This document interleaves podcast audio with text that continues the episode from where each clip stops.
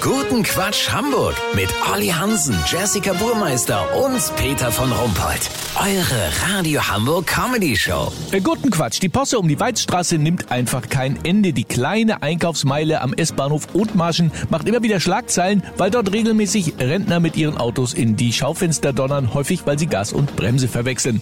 Jetzt ist mal wieder richtig Druck auf dem Kessel. Rentner fühlen sich diskriminiert, Ladenbesitzer fürchten um Umsätze. Was ist denn jetzt der Plan, Olli Hansen? Also es gab mal wieder eine Krisensitzung der Bezirksversammlung, auf dem der letzte Vorschlag zur Abwehr fahruntüchtiger Senioren heftig kritisiert wurde. Die Grünen, wer auch sonst, hatten vorgeschlagen, in den Schaufenstern der Läden Rentner-Abwehrraketen zu installieren, die zuverlässig Autos abfangen, die den vorgeschriebenen Parkraum in Richtung Schaufenster verlassen. Das gab natürlich richtig Geschrei hier. Ein weiteres Problem, diese spezielle Waffe müsste der überalterte Stadtteil Poppenbüttel liefern und die brauchen ihre Systeme selber. Die grünen Abgeordnete Corinna Camouflage katapultierte sich mit dem Ruf nach Scharfschützen auf den Dächern von Sanitätshäusern dann endgültig ins Aus. Alle baulichen Maßnahmen wie Poller und Absperrungen waren bislang vergebens. Aber der Deckel auf der A7 brachte die Planer jetzt auf eine Idee. Die Weizstraße wird tiefer gelegt und zwar um ganze sechs Meter. Rechts und links Beton. Selbst wenn sie wollten, diese Hürde können die Autos der Senioren nicht schaffen. Protected Senior Driver Lanes heißt das in der Fachsprache.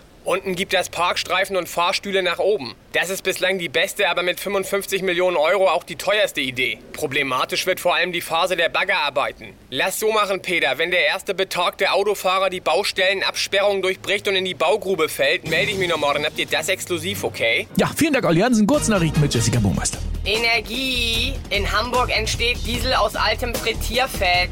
Cool, endlich Pommes essen fürs Klima. Powerfrau. Innenministerin Nancy Faeser will Ministerpräsidentin von Hessen werden, eine Religion gründen, ins All fliegen und bei den Olympischen Spielen starten.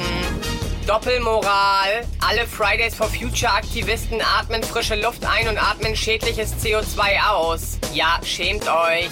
Das Wetter. Das Wetter wurde Ihnen präsentiert von Protected Senior Driver Lanes. The hottest shit in modern traffic for old people. Das war's von uns. Wir hören uns morgen wieder. Bleiben Sie doof. Wir sind's schon.